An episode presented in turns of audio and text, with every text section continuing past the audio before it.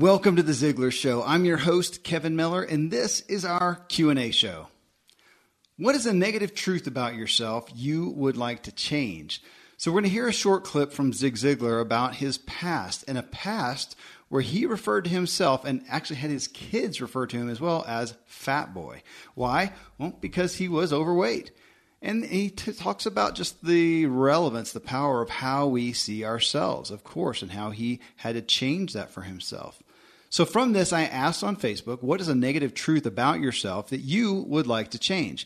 It was a question I was actually concerned would not get much response. Instead, I got inundated with just incredibly frank and intimate responses. Here's a sampling of just some of the things people threw out. I'm impatient. I react emotionally to everything. I keep reacting poorly to my wife. I'm waiting for things to be perfect. I create too much drama. I procrastinate. I struggle to balance optimism versus reality. I build a wall and don't know how to have meaningful relationships. And it just keeps on going. I mean, the struggle is truly real. And those are just clips. I mean, you're going to want to hear the details of what those people shared on what they are doing about those issues. It's really tremendous. From the question that what came out during the show and recording it was, is admitting really the first step? How powerful is that? And that's the age old cliche, isn't it? So now that you are aware and actually admit it, are you a step closer to changing? So I had Michelle Prince join me to talk through your comments and this issue. All right, well, here is Zig Ziglar with a short clip about him being Fat Boy.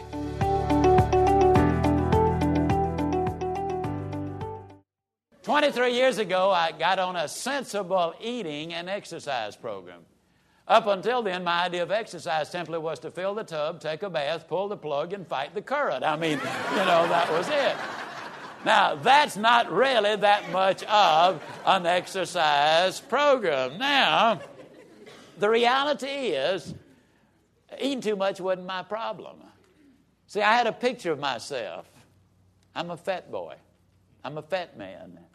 When my youngest daughter, who will be 40 on August 26th, was a little girl, I taught her when she was 18 months old to call me Fat Boy. Now, she didn't know what she was doing. She would laugh because I would laugh on the outside. I'm a foodie and I enjoy learning about the process that brings great foods and beverages from idea to the table. And then I like tasting them and learning the nuances of what creates the most significant tastes from coffee to cheese to distilled beverages. I did a tequila tasting in Mexico and recently bourbon. Heaven Hill bottled in bond bourbon really impressed me from the story to the taste. I grew up in Kentucky where horse racing and bourbon are famous, and I got introduced to Heaven Hill bottled in bond bourbon. It's produced by Heaven Hill Distillery, which has been and still remains family owned since 1935. And I'm impressed with the bourbon's ultra rich, smooth taste. And right on the bottle, it states that this bourbon is seven years old, which is actually three times longer than what's required to be certified as bottled in bond. I feel with beverages, the longer the prep, the better the taste. Being a bottled in bond product means it must pass a list of seven requirements that set the standard for this quality bourbon. So look for it at your local store. Heaven Hill reminds you to think wisely and drink wisely. But on the inside, it was an entirely different matter. See, I knew I was a fat boy and it hurt. I could look in the mirror and I could tell. I had a picture of me laying out on the diving board of the swimming pool. At least part of me was on the diving board. I could tell. I saw myself as a fat boy. And as long as I saw myself as a fat boy, it didn't make any difference how much weight I lost, it's coming right back. 100% of the time, it will come back. Until the picture changes, you've got to see yourself where you want to be. Well, there you go, folks. From that clip, again, the question I asked was what is the negative truth about yourself you would like to change? Michelle Prince joins me as we talk through just the incredible comments. Hey, real quick before we start, we are just about to go over a thousand ratings in iTunes, and we're only 20 away as of this recording uh, asking if you would help me get over that thousand mark. All you have to do is click the stars to give us a rating. And actually, if you'd even go further and leave a review, let me know on Facebook. Go to agentkmiller.com. Let me know. Give me your username that you used uh, so we can check it out. that you left a review there, and I'll thank you with a free copy of Zig Ziglar and Tom Ziglar's book, Born to Win. All right, folks, here we go with our Q&A show.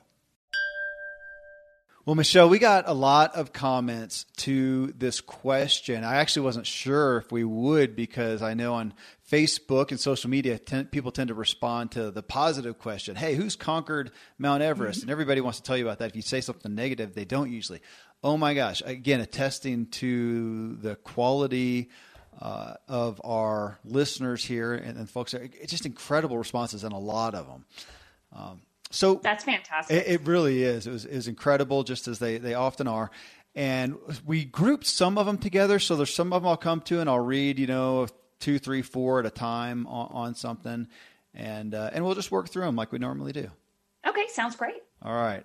And if anywhere along there you hit one that hits a chord with you, of course, speak up. Because uh, oh, I, I, I am pretty sure I'll have I, a couple. I know. I saw I saw as I was reading through the groupings. I had my assistant do it, and, and there's a grouping came along, and there's this guy named Kevin Miller, and he did that. Oh, that's me actually. Oh. so uh, I'll I'll come up here. Well, hey, I, was, I thought I'd start the first one off on a note that you and I know well, because I don't know if a show ever happens that we don't bring this up.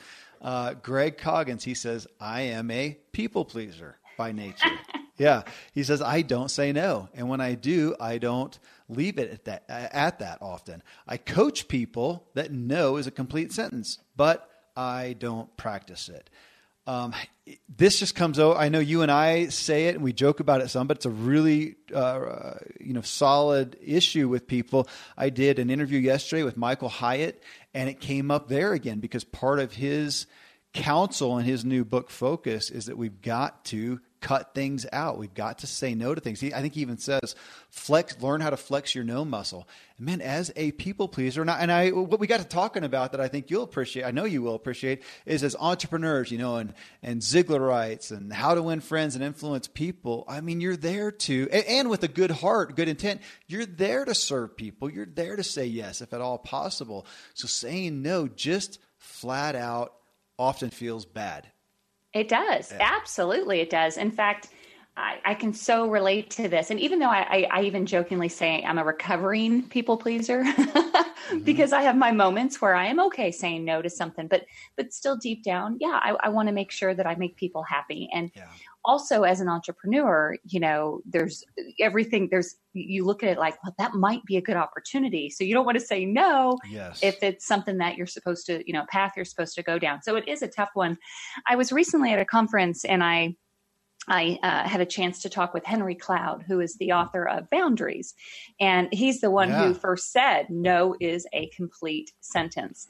And it just, you know, even talking with him again, it just reminded me of how important it is because when we say no to something we could do, then we're saying yes to the things we should do, the things that we're called to do. And it was just a, a great reminder for me. And doing this show, perfect timing another well, great reminder. Well, there you go, Greg. You've got good company, if not unfortunate. Uh, but uh, uh, totally understood. Well, here, Dan uh, Brandenburg, he says, despite knowing that I have many, here's another one that you and I talk about, Michelle. Despite knowing that I have many skills, abilities, and strengths, can probably do do something in a rather short time, nearly anything I set my mind to. I feel like I often feel like I have nothing to contribute. I am a classic case for imposter syndrome, and I cannot shake it. Mm. I, you know, I wish I, we you know, we talk about that just like we talk about being a people pleaser. I, I don't know if I'll ever shake it fully, but I can act differently. I like to get it out on the table and act accordingly. And that is one there, you know, where I, I find myself getting ready to do an interview with a big name like Michael Hyatt and I'm nervous. I know I'll do a good job.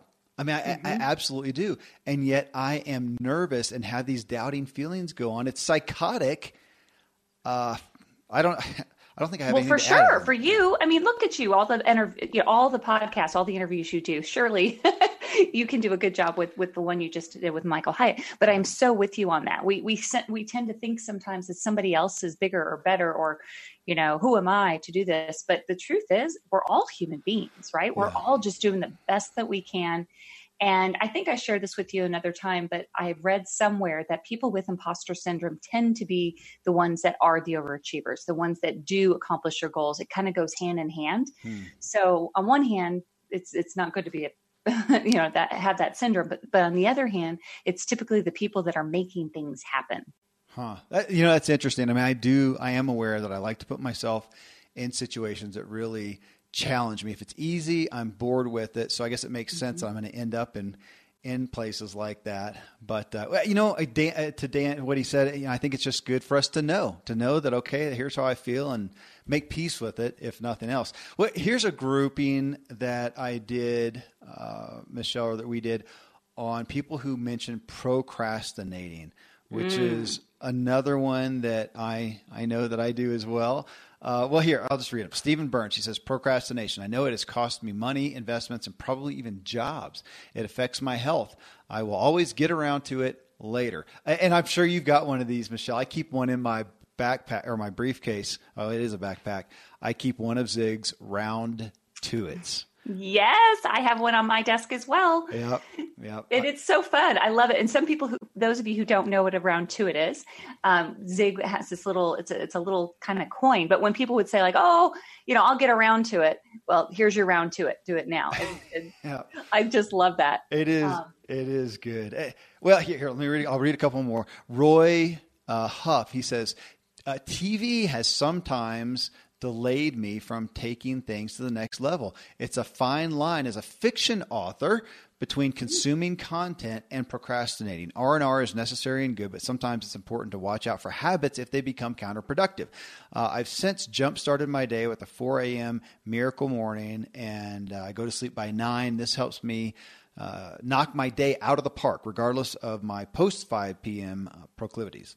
But now it's mm. time to take things to the next level. What, what, was interesting to me in that is, you know, he said R and R is necessary and good, but if it becomes becomes counterproductive, that's an issue. Because back to what Steven said, that he's lost, you know, money, investments, and jobs you know, I don't know. I do procrastinate. I tend to just put things off. I, I think I like the deadline. I like the rush at the end, and I've I have made a little bit of peace with that. I have to answer generally to myself, and uh, but I'll get things done kind of at the last minute. But I know I'm going to do that, and I just tend to like that. So if there's a cost, it's probably to my own stress level but I just I enjoy that more than doing something two weeks ahead of time. I can't hardly get my head around it. So I found a way there, but I'm again I'm not having this this really bad consequence like lo- losing a job. So maybe that's it. Is uh, not to justify it at all, but to kind of to balance. You know, are you okay with the cost of it? Are the costs that bad? Where is the fruit of it? I guess. Right. And you know, for Roy, his being TV, we all have something, right?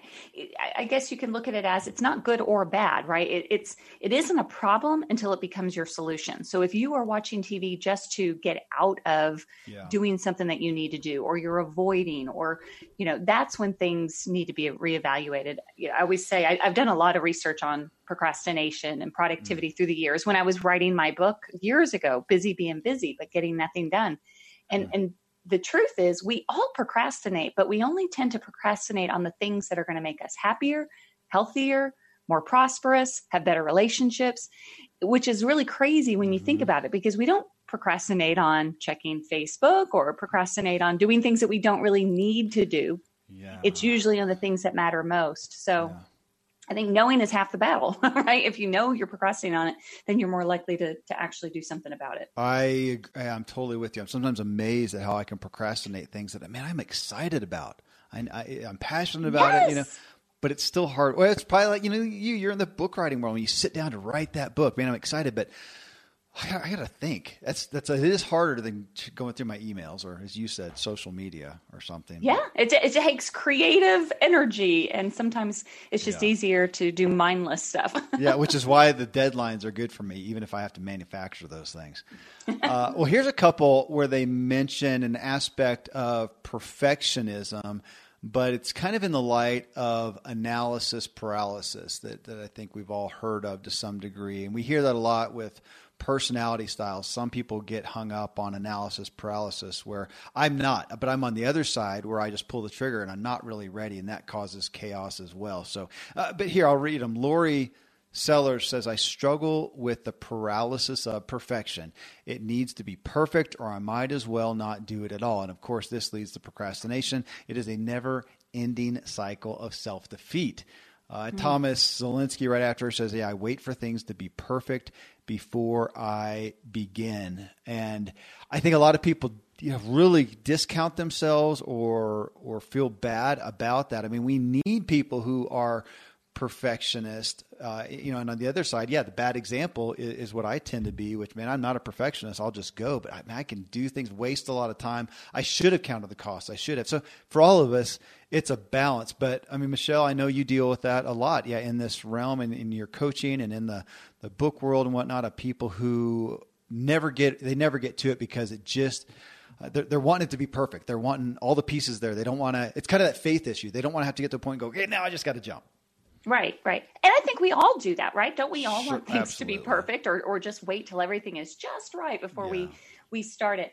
Uh, but the reality is is that that that day will probably never come it, it kind of reminds me when we you know before you have kids i remember thinking well it's just not the right time or you know well when this is right or when we have this much money or when i have this job but the reality is it's never going to be just right and there was a i forget who said it but somebody said a quote when I was writing my first book. And it just stuck with me. And I even plastered it on my wall is you don't have to get it right to get it going. But you do mm-hmm. have to get it going because you could have the best laid out plan. You can have the most incredible book, story, something that could impact someone's life. But if you sit around and wait till it's perfect, think of all of the opportunities that you had to change someone's life and you didn't. But what if you just got it out there? It doesn't have to be perfect. You can always go back and fix it. But I, I, don't know. I, I, kind of fall more on that side of things, you know, over the last several years is you just don't have to have it right to get it going. Just get going. Well, and there is that aspect. I, I see some of the most amazing people who don't step out to help others because they know they are not perfect. And I mean, we can't, when can we ever have a perfect uh, politician, a perfect counselor, a perfect consultant, a perfect. I mean, we can't. So we've all got to go out there and help others within our own imperfection. Obviously, you've got to have credibility of some success and overcoming for sure. Uh, but my goodness, yeah, we've we've got to get. I, I, same thing with as you said there, Michelle. I see so many people. I think, oh my gosh, you could help people, and they're so hung up on their own faults. Mm-hmm. Um, that they don't do it. Well, here's one, you know, and with this, folks, I mean, even as Michelle and I are talking about this and, and commiserating on some of it, half the point of these shows and the sharing is just for you to know you are not alone. There are other people out there. And I think so many people feel like their sin, their fault is the worst. And I hope you're hearing that, man, there are so many people out there that feel the same way you do. And again, not to make that as a cop out for, for bettering ourselves, but to know, I think we all tend to think I'm the chiefest of sinners. You know, my problem is the biggest and the worst. Uh, you know, Kevin, let me share something please. that I, I, probably wouldn't normally share, but as you were saying that, I, I, just want to reiterate. Yeah, we we definitely don't have it all figured out. And in fact, today, uh, this morning, I was I'm working on another book, and I'm not really ready to release what it's about yet. But I was struggling a little bit with like, who am I to teach this? Right? Mm-hmm. It's it's you know, and and look, I've done a lot of great things. I feel very proud of what I get to do, helping people share their story. But there is that little part of me sometimes, and I'm I'm thinking everybody has this as well. But where you think, well, who am I? Who am I to do yes. this? And you I know for me, I I got kind of caught up in that for a little bit, and it's funny. I was talking to one of my friends this a few hours later, and she kind of slapped me into shape and was like, you know, who are you not to, yeah. you know? And it's funny because no matter where you are in life, no matter if you are at the the bottom of the ladder or if you're at the top, you're still going to have those doubts and insecurities, and and those questions, but you got to do it anyway. And, you know, it's that fear thing, but feel the fear, do it anyway. And so I just want to be very vulnerable about that because just because somebody's out there already doing something doesn't mean they still have those doubts, yeah. but it's usually the ones that just do it anyway are the ones that, that tend to make the biggest impact. I totally agree with you. And I think we're in a neat age of leaders and influencers who we use that word authentic a lot, but it's relevant who are out there teaching something and they are also sharing their own struggle along the path. Yes. As opposed to, I think we had a time back when if you were on stage, you had to be king of the world, you had everything figured out, which, you know, gosh, we're, we're here under the umbrella of Zig Ziglar. He was amazing at his own humility, even as he stood on and claimed a truth and mm-hmm. led people. Uh, he was really good. But I, we're, we're in a neat place where I'm seeing more people who are open and honest about their own struggle along this side, this truth that they're sharing with us. Uh, it's, yep. it's a neat thing. Just keeping it real. Keeping it real. And thanks to these sponsors for bringing us today's show.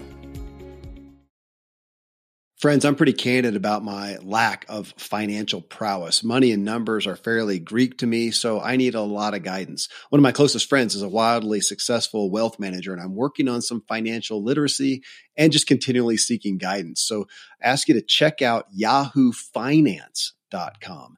Nobody knows it all on Yahoo Finance is a, an incredible resource for the rookies like me or the seasoned investors. You know, before my dad passed away recently, Dave Ramsey and his wife Sharon flew down to visit. We all got to spend a day together. And I was at yahoofinance.com just now. I saw multiple news flashes from Dave and other people that you respect. And they're hitting so many of the hottest areas in finance today. So it's a place to get a snapshot of all aspects of your financial interests. And if you have them, your portfolios. I hadn't realized Yahoo Finance is the number one finance destination, producing a holistic look at the financial news cycle, including breaking news, original editorial perspectives, analyst ratings, independent research, customizable charts, and so much more.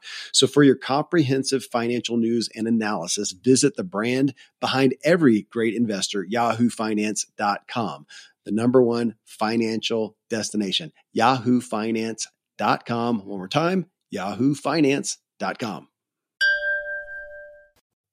Thankfully, the days of building a business website, then having this massive endeavor to integrate an online store are gone. Today, Shopify has fixed all that.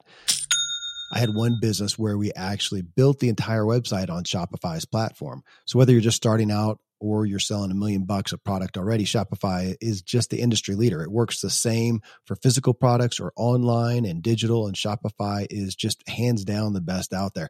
Most importantly, Shopify helps you turn browsers into buyers with the internet's best converting checkout. It's 36% better on average compared to other leading commerce platforms. Getting people to buy is not that hard, at least to the buying point but getting them to actually give their payment info is. And Shopify is king in that department. They also have top tier customer service, which I think is critical.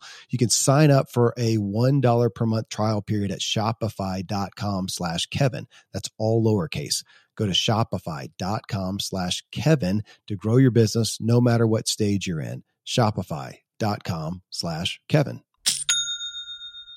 I live high up in the Rocky Mountains where the air is clean and fresh as possible, but then I step indoors and I'm breathing in untold amounts of toxins and allergens from paint and carpet and cleaning chemicals and pets and furniture and appliances and mold and so on.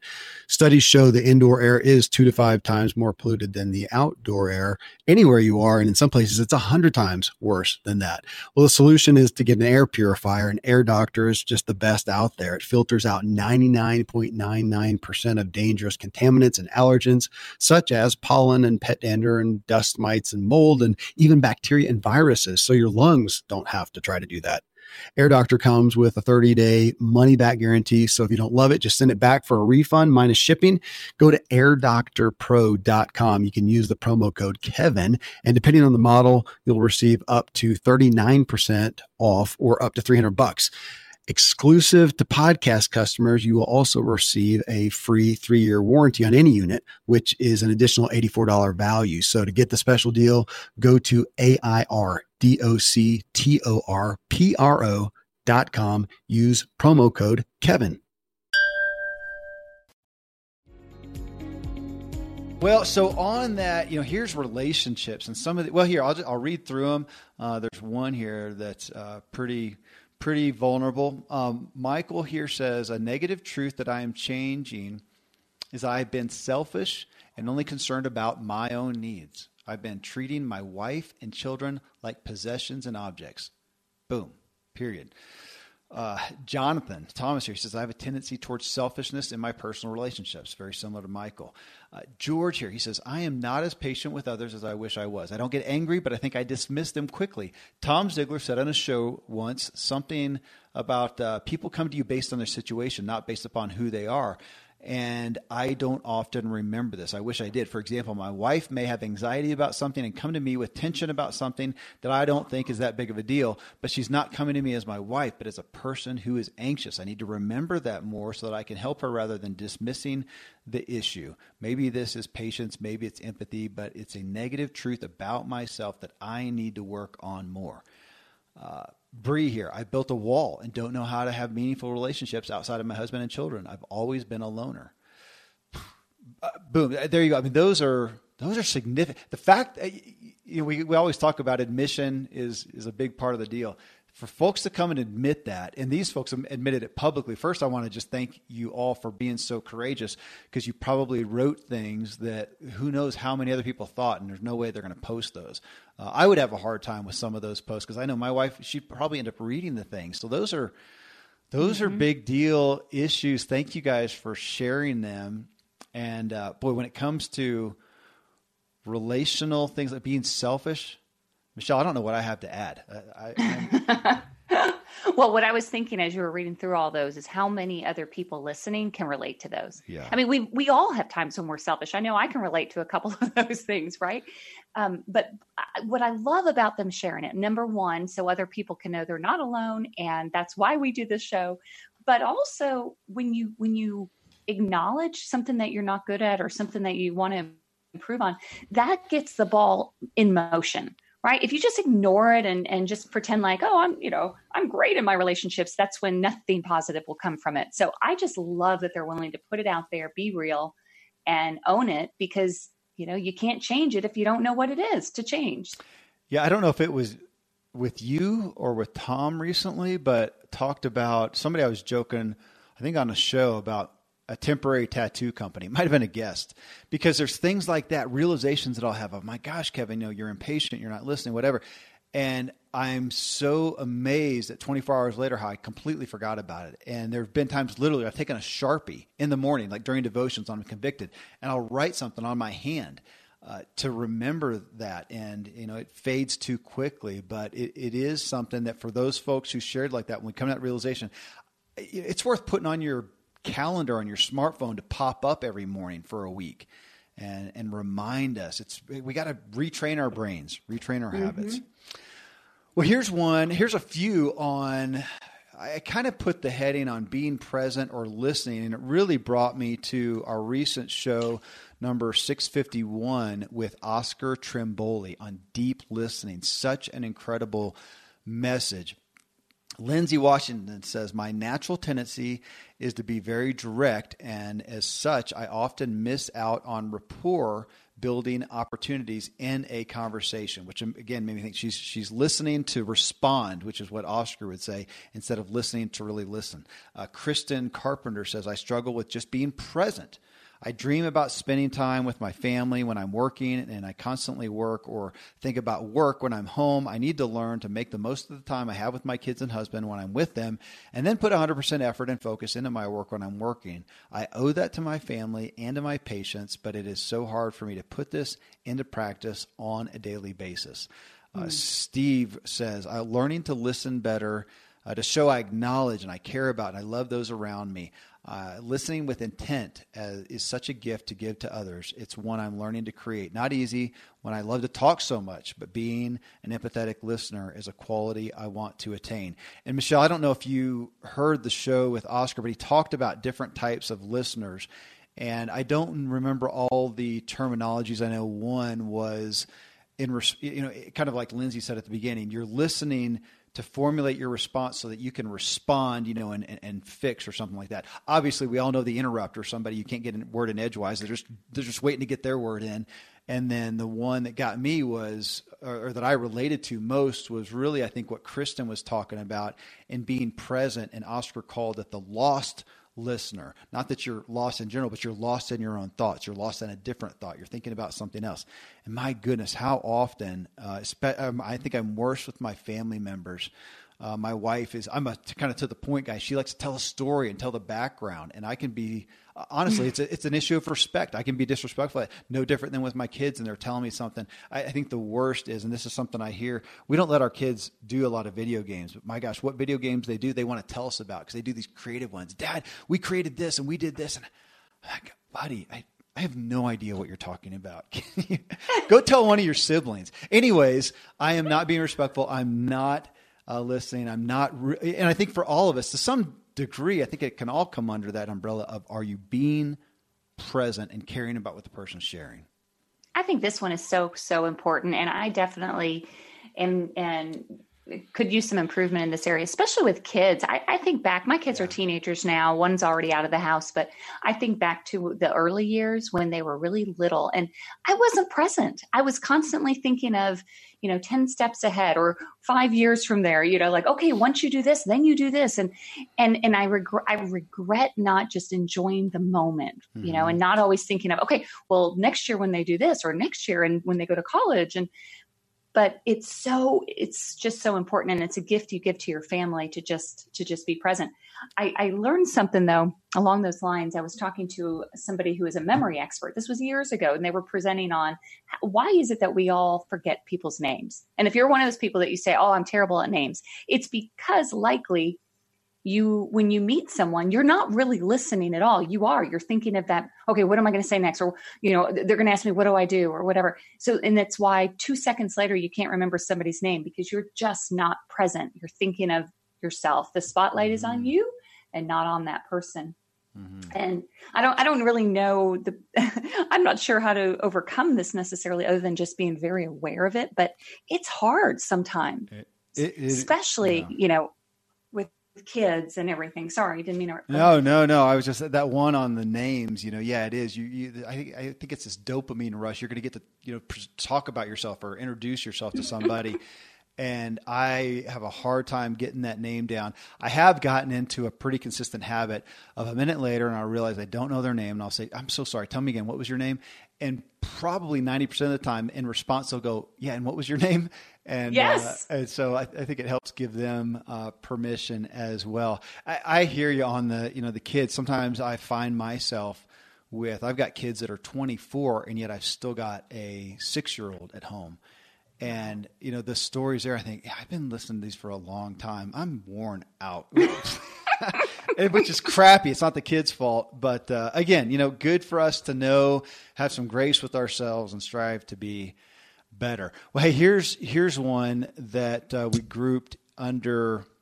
I don't know if it's the best heading, but an, an emotional. These people mention their emotions. So Jeanette, uh, looks like Hewitt. She says, "I react emotionally to everything that is said to me, whether it be negative or positive. I crumble if I'm given the tiniest bit of criticism. I cry at the drop of a hat. I allow my emotions to control every aspect of my life." Um, uh, Bramwell says, Tough one, Kevin. I think I can create more drama around a situation than there really needs to be sometimes.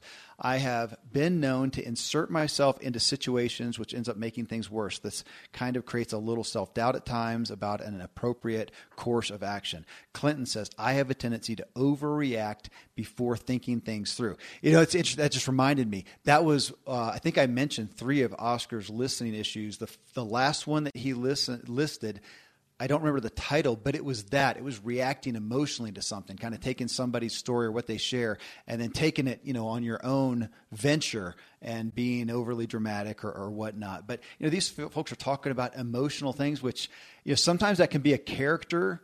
Uh, I think a personality trait to, to, to be emotional and dramatized. I'm definitely not that. I tend to be probably too uh, low key. So not a right or wrong. I think it comes back to yeah, what's the what's the fruit of it? Like Jeanette talked about, it looks like she's saying I allow my emotions to control every aspect of my life, which, as we know from Zig's teaching, we've done a show on it. It can cause us to be reactionary instead of being able to healthfully respond. Yeah, it's this is tough too, especially mm-hmm. if you've had any kind of trauma in your life, or you're, you know, you, you may be um, more sensitive to certain things than other other people. But I, I, think it's again good that they're aware of this because you can't you can't change something that you're not aware of. I, I think of it like you know, men and women even. Uh, you know, when you're dating and you, you, know, you could have the exact same scenario, but you see it two different ways because your truths are different, right? You were raised a certain way. And so I'm trying to think of a, a, good example of this, but maybe sarcasm. Let's use that. So maybe you were raised in a family where sarcasm was just part of everyday life. That was a that was like term of endearment or a way that you yes. showed your connection and your love for one another. And so that is how you see it. Whereas maybe your spouse was raised in a family where they never had sarcasm, and sarcasm was only used when you were putting people down, and it was not a nice thing to do. I mean, you can instantly see that it's not that it's right or that it's wrong, but you would maybe overreact. Yeah. But it, it, doesn't mean that that person was trying to do something to hurt you. It just means that was their truth, that that was like a, a way that he connected with the family. And does that make sense? Am I, I'm not giving no, a great I, I'm, I'm waiting. I'm doing Oscar's thing. I'm listening to respond because I'm thinking, oh, I know that one. I, or I've, I've experienced that because yeah, my family, who I would say was a, a pretty confident uh, family, and would do some good natured teasing. Uh, we still yes. do when we get together. We still do as my family, yes. And yet I've been with people then and been with people with my family who teasing was not done in a in a healthy way. It was done to put down, just like what you talked about. And they are not okay with it. They're not comfortable with it. And I I was oblivious until I experienced it and got their feedback. So I I'm hundred percent yeah with you on that. I've I've painfully experienced that. Right. And and it's I think when people say they're emotional or they tend to, you know, overreact or have drama, it's not necessarily that you're you're overreacting because you're doing something wrong. It's just maybe you're being triggered because it's somebody's truth is different than yours and and mm. I don't know. Well, I'm definitely not a psychiatrist here, but I just for my own self, I see stuff like this when I get really overreacting. I have to think, why am I overreacting about this? It's usually about something much deeper than the conversation we're actually having. Well, and I guess it comes down to the fruit. You know what? What obviously what uh, in the way that Jeanette shared it, she is not appreciating the fruit in her own spirit as a result of this, or maybe the fruit that she's getting uh, from someone else. I know my wife tends to be more react or she, she, to be more emotional. She'll respond, but she'll yeah she'll be engaged in the conversation. I'm sitting here silent, totally listening, and my silence, as she did this not long ago, she says, you, you never responded. I just talked for 15 minutes. There was never a nod, never. And I said, I'm listening. She said, I just felt like you just didn't care. And we're, we're what, 25 years into marriage, you know, it's these differences of how we like to listen, be listened to and whatnot. And, it's uh, so there's there's no black and white there. That's a you know with this individual do this, with individual do this. So there you go. We're all learning. Maybe that's just a male female thing because I can recall that exact same conversation in my own house. really? Well, okay. I'll just be talking and talking and talking and talking and talking, and I'm I'm you know kind of waiting for some grand feedback or something, and I get nods and you know, and but it is my husband's way of of really respecting me and listening to me. But I'm like, I, I got nothing. I need something back in return. Uh, yeah, well, I'm I'm still learning. Uh, well, hey, this one we put under. I don't, uh, we we put it was put under control, and that's where I got put uh, by my assistant, and because I had said I because I had responded to this too. I said I, I think I'm in control far more than I really am or should be, and it really wrecks my peace. Uh, I don't want to keep living in this, you know, self-made reality of how much I'm control of. It's a, you know, God complex or a Superman complex or whatever. I've made a lot of grounds there, but it's still my go-to when I get stressed. That's what I go to, and it's Mr. Fix-It Man and and and responsible for everything. And it doesn't help me or anybody I'm around. So, uh, uh, Liza uh, Naylor, she says, I keep challenging myself, and I can't keep up with myself. I don't know how to just be. Oh my gosh, that's she's she's reading my own inner thoughts there. Uh, Bill McConnell says the closer I get to finishing a big project, I flirt with panic and self sabotage. And this is interesting. This is my dad, Dan Miller, which many many of you guys know. He says I set productivity levels unrealistically high for myself, and then feel stress and discouragement when I don't hit those. Yeah, I don't know if control is the best topic for that. That's almost we're almost talking more of a yeah, high, uh, high expectations for yourself. Mm-hmm. Self sabotage, even. So, okay. Yeah. Okay. Yeah. Yeah. Actually, you're right. You're right. I mean, that's hard. Even what my, my dad said, I mean, we want to, we talk, gosh, we're in the personal development world here and we want to set, you know, set big goals. The, uh, what's the, the BHAG, the big, hairy, audacious goal. And, and I want unrealistic expectations for myself. But then he talks about the, the stress and discouragement of not hitting those, especially if you got other people involved. Uh, like like much of this, I don't know if there's a black and white answer. I don't either. The visual as you're talking about that was uh, sitting on a seesaw. You know, like mm-hmm. it's you can be feel so good and so up, and I'm going after my goals and I'm accomplishing something. And then if you miss the deadline or something doesn't go well or something, then all of a sudden you fall down to discouraged and oh my gosh, and like your dad said, and and maybe that is control, or maybe it's just setting yourself up unrealistic expectations, that kind of thing. But I think it's hard. I think it's really hard to want so much, to be so focused, and and yet not have that feel like you know you're supposed to give the control to God, right? But mm-hmm. it's hard when you're okay. I'm setting this goal. I'm in charge. I'm going to get this done. To just say, well, no, I'm just going to be, and it's a very difficult thing. Yeah, for me at least. I'll just say for me. Yeah, to to fully release some of that. Yeah, again, I love, I love, I don't know if I love it. I resonate with what Liza said. I keep challenging myself, can't keep up with myself. I don't know how to just be. Ah, be. That's, yeah. Patience. Gregory Barline, he says, my fuse of impatience could be a wee bit longer. Okay, a lot. Uh, Jennifer says, I, I don't have any patience in my career, my weight loss, and traffic, you name it, and I want it instantly. If it's not instantly great or successful, I'm out that's that's weighty. I know a lot of people like myself resonate with that. I I would tend to Michelle, you know, put that that there are personality styles and I mean, the, my impatience is not all bad. I mean, it helps me go after stuff and it helps me be spontaneous and make a decision. And there's some good pieces of it as well. I think all of our, you know, strengths and weaknesses are often a yin and a yang. I tend to get frustrated when I am out of control of that. Or like Jennifer said, there's somebody driving slowly in front of me, and I always think, of course, of Zig Ziglar saying, and you you, you yell and scream at them because you've realized that makes a difference, right? Right. And then they go on their way and they, they don't know their... the dastardly deed that they did. so convicting. But uh, you know, I, I, would tend to think that those who feel impatient, they're also people that maybe get things done. And again, uh, probably a yin or, or yang. You think, Michelle? Yeah, I do because we're all impatient to some degree. I mean, nobody likes to sit behind a car that the light turned green and they're on their cell phone. I mean, there's nobody on the planet that is sitting there going, "It's yeah. okay." We're all impatient. I think yeah. the problem with impatience is the reaction. So if you instantly, you can feel impatient, but if you instantly turn it to anger or you know road rage or something, that's clearly not working. Yeah. But you know, I do agree. Impatience tends to be the people, and a lot of it is personality profile probably, but you know, tends to be the people that make things happen, the leaders that are they're making decisions, they're going after it. Um, but if it's the response, how are you responding to that in, mm-hmm. that situation, and how's it working? Uh, yeah, there you go. Again, back to the back to the fruit of it. Last one here, actually, last two, same kind of uh, kind of perspective here. Julianne Black, she says, "I would like to do much better at keeping a positive mindset and attitude when things don't go as I'd like. To not let circumstances or situations affect me so much. To react less and keep a sober spirit." Mm. Matt Horn says, "I struggle with finding the balance of optimism versus reality." I'm always thinking that the grass is greener on the other side of my employment and career, my marriage, etc., and the mindset that you can only live once and I want to live life to the fullest. However, I realize that responsibility is needed due to the decisions I've made in the past and I need to take ownership of them.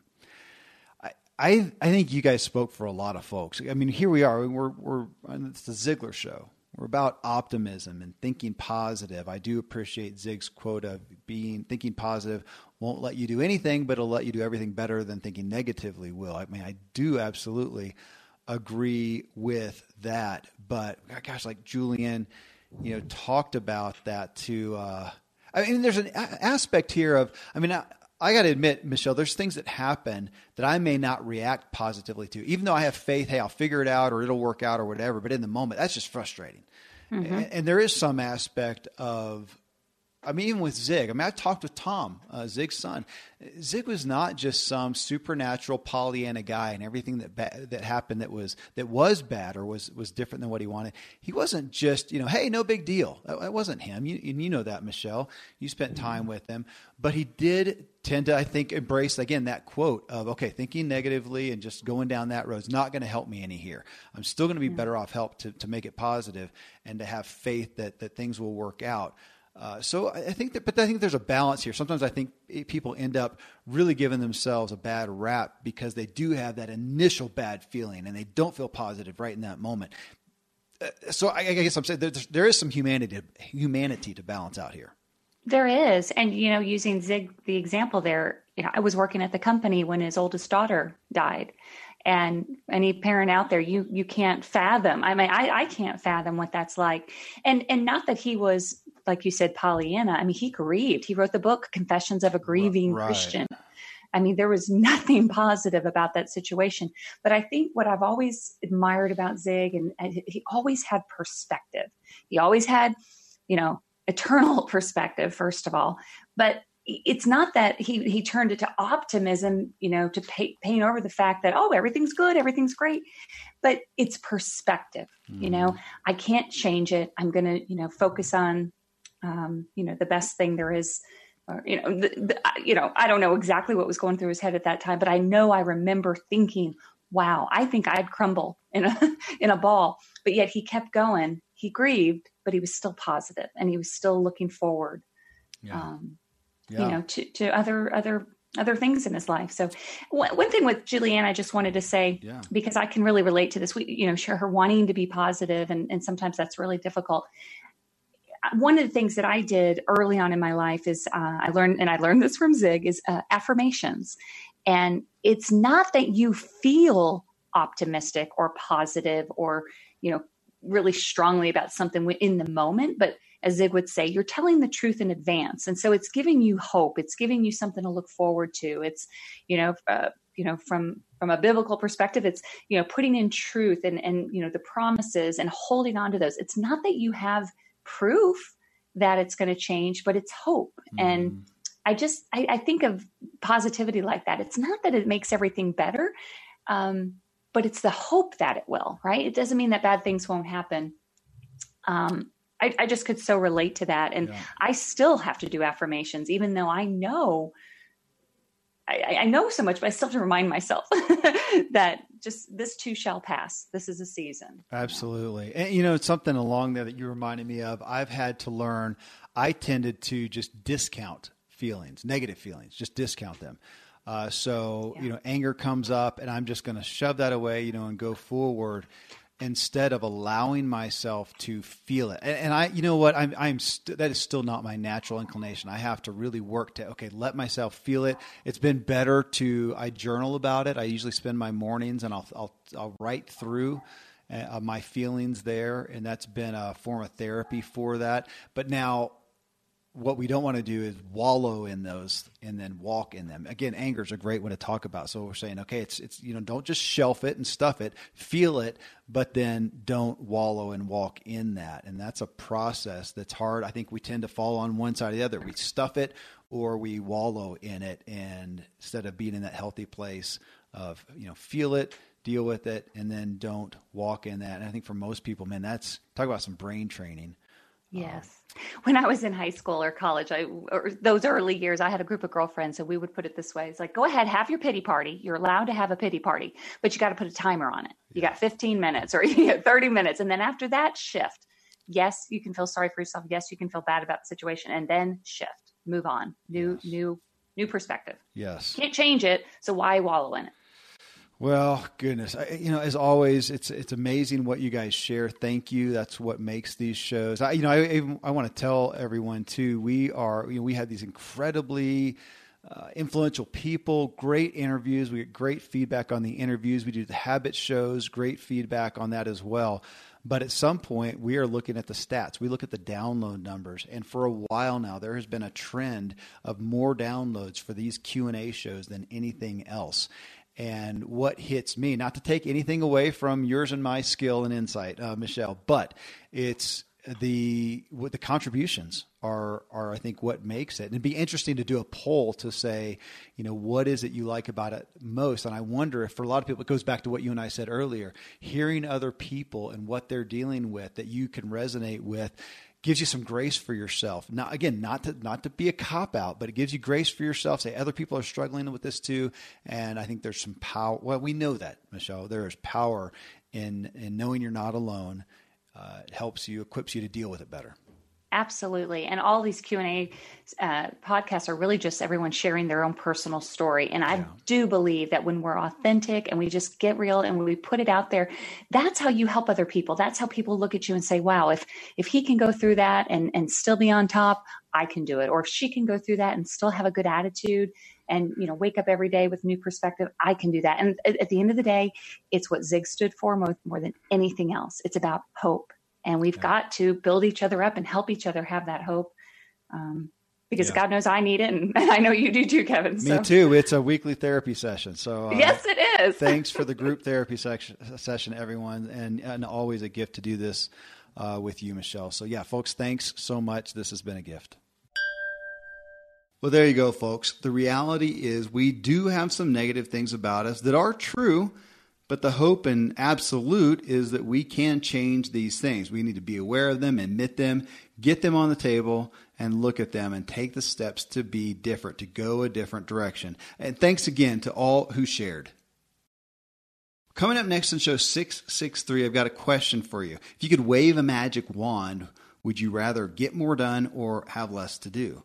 Well, productivity messages generally focus on getting efficient to get more done, but the greats of our present day and history don't do more, they do less by figuring out ways to spend more time doing specifically what they can do best. So, Michael Hyatt joins us on The Ziglar Show for the third time, our first guest to do so, actually. His new book is titled Free to Focus Achieve More by Doing Less. And some of the punchline really that we got to is the primary problem for most of us is we just take on too much. And when we do so we don't eliminate automate or delegate enough. And that's what michael walks us through. We spend time doing tasks that in essence relegate us to a low paid hourly worker. And why? Gosh two of the reasons and michael steps on my toes uh, actually is that we think it takes longer to explain it to someone else than to just do it ourselves and we also don't think someone else can do it as well. Well, both may be true, but if we stick just with that, then we're quickly plateaued in what we can do, and there we sit, forever under maximized. So uh, we really dug into this, and it was just such a tangible look at this issue and what we can do about it. Uh, just a convicting and compelling message. Well, till then, thank you as always for letting me walk with you as we inspire our true performance together.